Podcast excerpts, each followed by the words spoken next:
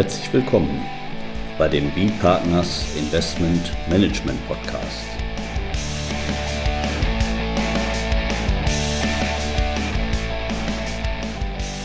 Immer wieder mittwochs, kurzer Wochenrückblick, was in unserer Beratungspraxis besonders interessant war. Unser Thema heute: DBA-Freistellung bei Spezialinvestmentfonds mit Johannes Recker, Steuerberater bei BE Partners, und Carsten Bödecker, ebenfalls Partner bei BE Partners. Ja, Herr Recker, DBA-Freistellung bei Spezialinvestmentfonds, das hört sich ja nach einem spannenden Thema an, und ich weiß auch, also dass das konkret jetzt ja auch Sie damit zu tun haben, wo Sie eben ein Fondsinvestment betreut haben, ein Immobilieninvestment in Frankreich. Ja, vielleicht können Sie erstmal so ein bisschen uns erzählen, worüber reden wir heute? Wie sieht vielleicht der Sachverhalt aus und welche Vorschriften? Genau, es geht im Grunde um ein Investment eines deutschen Anlegers über einen Spezialinvestmentfonds, und der erzielt halt Immobilienerträge in Frankreich bzw. Erträge über eine Immobiliengesellschaft in Frankreich. Ja, und da vielleicht immer wichtig ist, also da kommt man ja immer leicht durcheinander bei diesen Begriffen. Wir haben ja den AIF oder so ein Spezialinvestmentfonds im Investmentrecht. Genau. Das ist ja, das stellt ja darauf ab, dass man eben professionelle, semi-professionelle Anleger hat. Aber wir, wie das Thema schon sagt, heute ist ja steuerliches Thema, und da sind wir im Investmentsteuergesetz, und da unterscheiden wir ja zwischen zwei. Genau, zwischen dem Kapitel 2 Investmentfonds, dem normalen Investmentfonds, und dem Kapitel 3 Investmentfonds, das ist der Spezialinvestmentfonds. Und um als diesen zu qualifizieren, braucht man so bestimmte Voraussetzungen, und die waren jetzt hier bei uns erfüllt. Und jetzt geht es tatsächlich um die Frage, was passiert denn mit den Erträgen, die der Anleger von dem Spezialinvestmentfonds erhält, weil auf Ebene des Spezialinvestmentfonds selbst ist genauso wie bei dem Kapitel 2 Investmentfonds ist es so, dass ausländische Erträge grundsätzlich erstmal nicht der Besteuerung unterliegen. Das heißt, eine Steuerung kann eigentlich erst dann auf Ebene des Anlegers stattfinden. Ja, und dann ist jetzt die Frage, können wir nicht dann vielleicht Begünstigungen des Doppelbesteuerungsabkommens auch auf Anlegerebene geltend machen?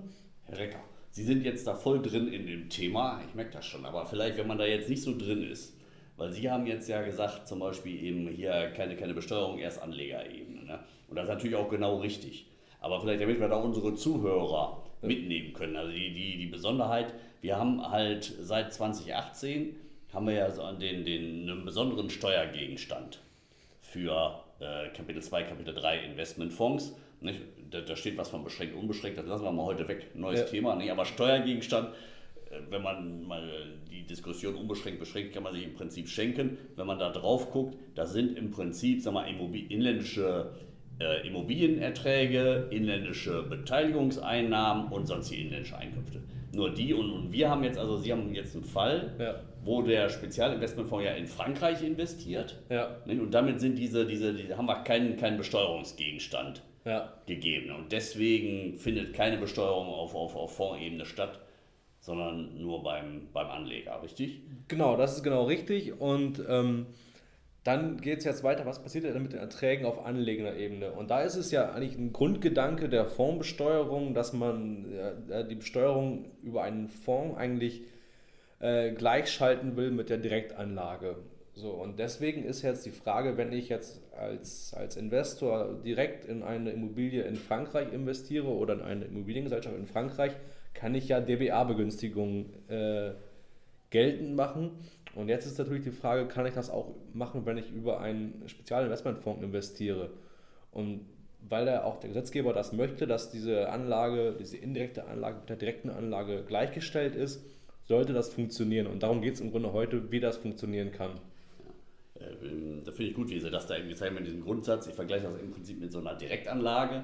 Das heißt, wenn man da jetzt einfach nochmal so einen Sachverhalt rausgeben, wenn ich jetzt nochmal direkt anlegen würde, ich bin eine deutsche Kapitalgesellschaft jetzt, ich lege direkt an in eine französische Immobilie, dann ist das ja so, dass mal nach dem Doppelbesteuerungsabkommen gucke ich, welches Land hat das Besteuerungsrecht. Genau. Und da ist es aber grundsätzlich eigentlich immer so, Immobilienerträge lässt sich kein Land nehmen. Ja. So auch hier nach dem Doppelbesteuerungsabkommen zwischen Deutschland und Frankreich. Das heißt, die Franzosen haben das Besteuerungsrecht, üben das aus und dann guckt man immer in den Doppelbesteuerungsartikel, also in den Methodenartikel hinein, genau, um eben zu sehen, wie wird das denn jetzt verhindert, dass da eine doppelte Besteuerung stattfindet, wenn ich jetzt als Anleger direkt hier investiere, dann bin ich ja jetzt als, in unserem Beispiel als deutsche Kapitalgesellschaft, auch in Deutschland hier unbeschränkt steuerpflichtig mit meinen weltweiten Einkünften. Das heißt grundsätzlich auch mit den Einkünften jetzt aus dieser französischen Immobilien, nehmen wir mal Mieterträge, nicht? Die werden also hier auch steuerpflichtig. So, jetzt haben wir vorhin festgestellt, Frankreich hat das Besteuerungsrecht, muss ich also in den Methodenartikel gucken, wie wird jetzt die Doppelbesteuerung verhindert? Weiß ich jetzt gar nicht, das wissen Sie jetzt wahrscheinlich. Anrechnung oder Freistellung, diese beiden Sachen gibt es ja. Mhm. Nicht? Und hier nehmen wir jetzt einfach mal Freistellung, würde ich jetzt mal tippen. Ja, das war in Frankreich so. Thema. Ja, das war in Frankreich auch so und das ist eigentlich in den meisten Doppelbesteuerungsabkommen so. Ich glaube, in Spanien ist es nicht so, weil die da die Ferienwohnungen in Spanien bekriegen wollen. Aha, ja.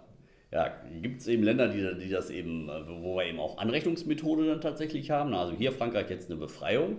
Das heißt also Besteuerung nur in Frankreich. So, jetzt mache ich das gleiche Investment, mache ich jetzt über einen Spezialinvestmentfonds. Nicht? Und da ist ja die Frage, was passiert dann jetzt? Mal die erste Frage, da wollen wir heute aber wahrscheinlich auch nicht drüber reden. Haben wir ja erstmal unseren Spezialinvestmentfonds. Ist der denn überhaupt abkommensberechtigt? Aber ich glaube, das ist nicht Thema heute. Ne? Ja, sondern am Rande ist das ein Thema. Am Rande. Ja, genau. Ich ziehe mich zurück. Vielleicht übernehmen Sie dann. Also Jetzt haben wir den direkten Anlegerfall. Da haben wir gesehen, Besteuerung allein in Frankreich. In Deutschland aufgrund des Doppelbesteuerungsabkommens haben wir eine Freistellung von der Besteuerung. So, und jetzt das Gleiche beim Fonds. Da sollte jetzt ja keine Doppelbesteuerung ausgelöst werden, sondern sonst wäre der von Ihnen eingangs zitierte eherner Grundsatz, die indirekte Beteiligung am Fonds soll steuerlich nicht schlechter stehen als die direkte Beteiligung, sonst wäre der verletzt. Richtig, genau. Und wir hatten ja auch schon eingangs gesagt, dass auf Ebene des Fonds jetzt keine Besteuerung stattfindet, weil es einfach nicht der Besteuerungsgegenstand ist. Also können wir da schon mal einen Haken dran setzen. Das heißt, wir müssen uns anschauen, was passiert mit den Erträgen, die der Anleger von einem Spezialinvestmentfonds erhält. Das sind ja diese Ausschüttungen und die ausschüttungsgleichen Erträge, aber das ist auch jetzt auch was wir uns im Detail jetzt nicht genau angucken mussten, was das genau ist. Genau, und also einfach Erträge aus Kapitaleinkünften, kann man sagen. Paragraph 20, genau. Irgendeinen Absatz. Genau, und da sagt dann der Paragraph 43 Investmentsteuergesetz, dass in der Tat Erträge, die der Anleger bekommt, insoweit von der Bemessungsgrundlage der deutschen Steuer auszunehmen ist, als sie aus einem ausländischen Staat stammenden Einkünfte enthalten, für die Bundesrepublik Deutschland aufgrund eines Abkommens zur Vermeidung der Doppelbesteuerung auf die Ausübung des Besteuerungsrechts verzichtet hat. So. Das ist doch mal ein schöner eingängiger Satz. Genau, es ist nicht ganz eingängig. Und das schafft man ohne Luft holen, wenn man ein guter Schwimmer ist. Ja, genau. Und vor allem ist das leider auch ein Satz, den man auch beim zweiten Mal lesen nicht direkt versteht, weil die Frage ist, es geht ja um Erträge, die vom Spezialinvestmentfonds an den Anleger gezahlt werden. Und für die darunterliegenden Erträge soll dann das DBA eine Steuerbefreiung vergeben haben. Also es klingt erstmal so, dass es darauf ankommt, ob es für die Erträge zwischen dem Quellenstaat, also Frankreich, und dem Fonds, also dem Spezialinvestmentfonds, ein Doppelbesteuerungsabkommen gegeben hat. Das macht aber, wie ich jetzt gleich ausführen werde, eigentlich keinen Sinn, weil man will ja diese Gleichschaltung erreichen. Das heißt, wenn man eine Gleichschaltung hat, dann kann es eigentlich nicht sein, dass man das auf das Doppelbesteuerungsabkommen zwischen Fonds und Quellenstaat ankommt, weil aus zwei Gründen. Zum einen könnte dann ausländische Spezialinvestmentfonds könnten dann Anleger keine Befreiung geltend machen, weil die natürlich nicht unter einem Doppelbesteuerungsabkommen zwischen dem Quellenstaat und Deutschland unterliegen, weil die ja mit dem anderen Staat, mit ihrem Heimatstaat quasi das DBA haben. Das geht schon mal nicht. Was halt auch nicht sein kann, ist, das wäre dann eine Besserstellung für den Anleger, wenn ein Anleger bei einem Direktinvestment in Frankreich das Doppelbesteuerungsabkommen nicht nutzen könnte, weil er persönlich nicht ansässig wäre nach dem Doppelbesteuerungsabkommen, dass der einfach dann einen Fonds zwischenschalten könnte und dann die Abkommensvorteile geltend machen könnte. Das kann es ja auch nicht sein. Deswegen ist auch die Literatur der Ansicht, der Satz ist missverständlich, es kann nur darauf ankommen, ob das Doppelbesteuerungsabkommen zwischen dem Anleger und dem Quellenstaat anwendbar wäre. Also recht kompliziert, aber es spricht sehr viel dafür, trotz des Wortlauts, dass man hier drauf abstellen muss, gibt es eine Doppelbesteuerungs- oder ist der Anleger persönlich abkommensberechtigt zwischen ihm und dem Quellenstaat der Einkünfte. Ist das eigentlich auch, weil Sie haben vorhin Literatur gesagt, ist das was von dem Herrn Lampert, Herrn Professor Lampert auch? Genau. Da muss das ja richtig sein, weil wir kommentieren ja gemeinsam mit ihm dem Back-Online-Kommentar im Investmentsteuergesetz. Also dann ist das ja nicht nur Literaturmeinung, das ist ja dann sozusagen... Ja, genau.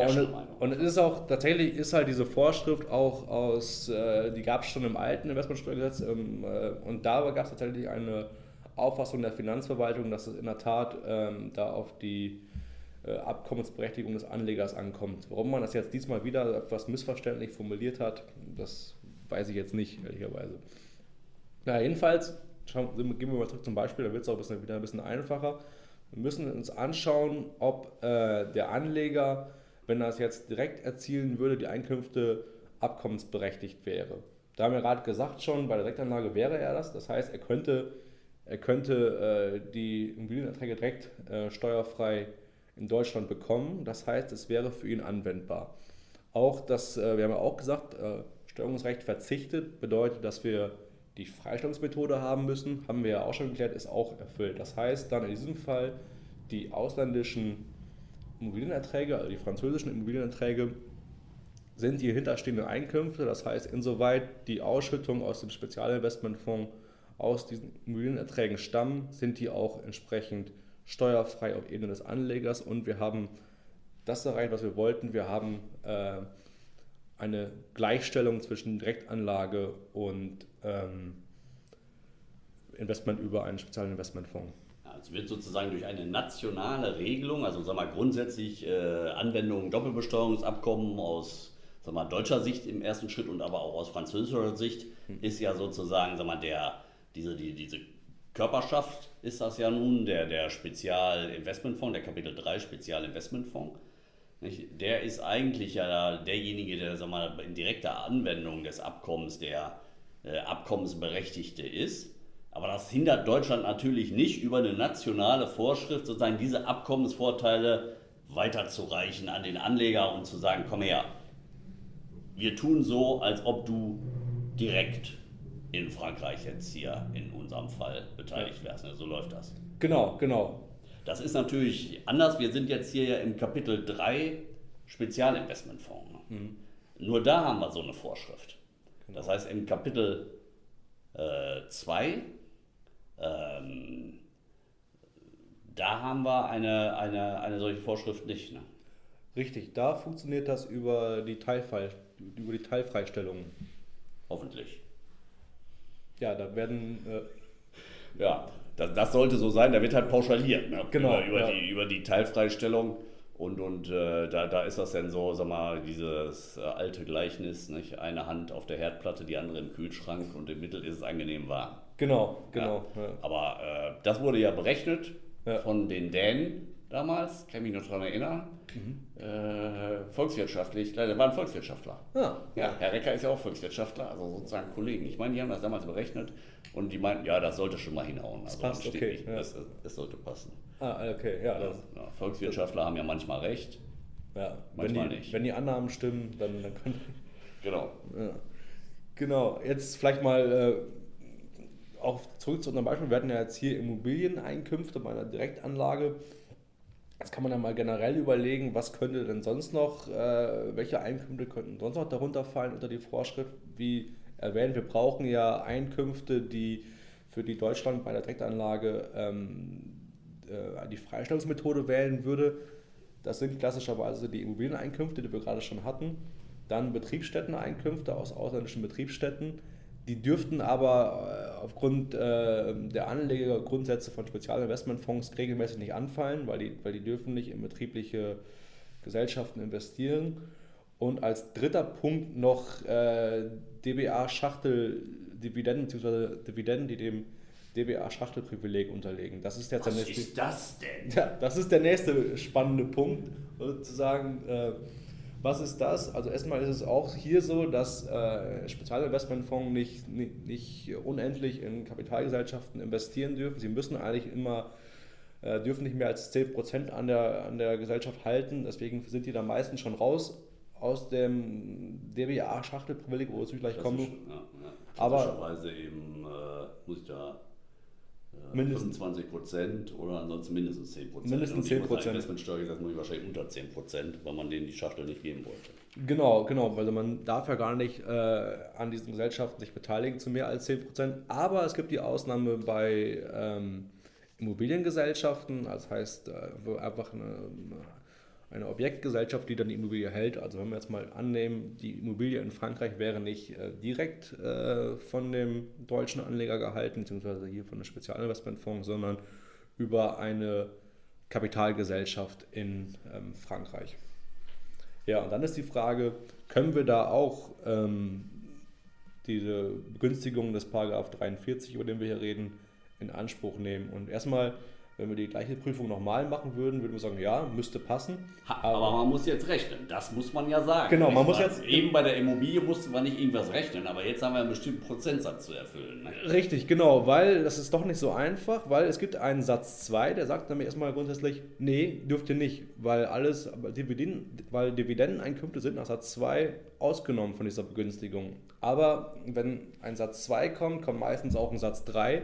Das ist ja mal ein ganz mutiges Statement, Herr Recker. Ja, genau. Das so stimmt, da weiß ich aber nicht. Ja, nicht, also oft kommt dann der Satz 3 noch okay. und der sagt dann, Moment, Satz 2 gilt aber doch nicht bei Immobiliengesellschaften. Und zwar bei zwei Voraussetzungen. Erste Voraussetzung ist, dass der Anleger die persönliche Voraussetzung für die Freistellung nach dem Doppelbesteuerungsabkommen erfüllt. Da werden jetzt die Zuhörer sagen, Moment mal, das haben wir doch schon im Satz 1 gehabt, das ist auch so, das ist ein Missverständnis oder eine missverständliche Aussage, die auch Herr Professor Lampert angemahnt hatte, dass das nicht ganz stringent ist. Und halt nach Nummer 2, wir müssen rechnerisch die Beteiligung des Anlegers bei einer angenommenen Direktanlage ausreichend sein, um dieses DBA-Schachtelprivileg zu bekommen. Ja. Man muss also durchrechnen. Also durchrechnen, wenn ich jetzt mal 100 Anleger habe, um das Rechnen mir zu vereinfachen, ich bin ja kein Volkswirtschaftler, dann werde ich das nicht hinkriegen. Genau. Ich brauche ja immer Minimum diese 10% oder 25% nach manchen DBAs und das wird dann nicht klappen. Das heißt, ich muss dann gucken, durchrechnen beim Anleger, ist die Prozentquote erfüllt. Genau, richtig, ja. Ich muss dann für jeden Anleger selber gucken, ist die Quote erfüllt und bei 100 Anlegern ist das denkbar unwahrscheinlich. Wenn ich jetzt 3 Anleger habe und ein kleiner ist dabei, der Fonds hält 100% und 2 Anleger 45%, 45,1% und ein Anleger halt nur 9,8%, dann ist es halt für die einen, für die beiden Anleger erfüllt, für den dritten, mit dem kleineren Anteil, der kann dann diese Begünstigung nicht in Anspruch nehmen. Ja, Herr Recker. Ja, vielen Dank. Ich glaube, sind wir dann durch oder gibt es noch einen Punkt, den Sie... Nee. Ich komme ja gar nicht über ihre Dreisatzregel. Ja, genau. Das wäre ja dann immer im Prinzip, man kennt ja den Spruch, wer A sagt, muss auch B sagen, aber Sie haben den weiterentwickelt, wer A und B sagt, muss auf alle Fälle auch noch C sagen. Ja, wenn das immer so läuft wie hier, wäre es ja begrüßenswert, dass man da nochmal rauskommt aus der Ausnahme. Immer, kann man das auch sagen, im dritten Satz steht dann immer wieder die Rückausnahme. Genau. Prima. Grundsatz, Ausnahme, Rückausnahme. Alles klar. Gut, ja, haben wir das. Dann würde ich sagen, bedanken wir uns bei unseren Zuhörern nicht? Und freuen uns auf ein nächstes Mal. Gerade Herr Recker macht ja auch viel mit Frankreich hier von Spikaf bis französischer Reed. Luxemburg, das können wir beim nächsten Mal machen. Sieg, ja. Sieg, ja. SIC. Ja. Gut. Ja, in diesem Sinne wünschen wir schönen Mittwochabend und bis zum nächsten Mal. Tschüss. Bis zum nächsten Mal. Tschüss.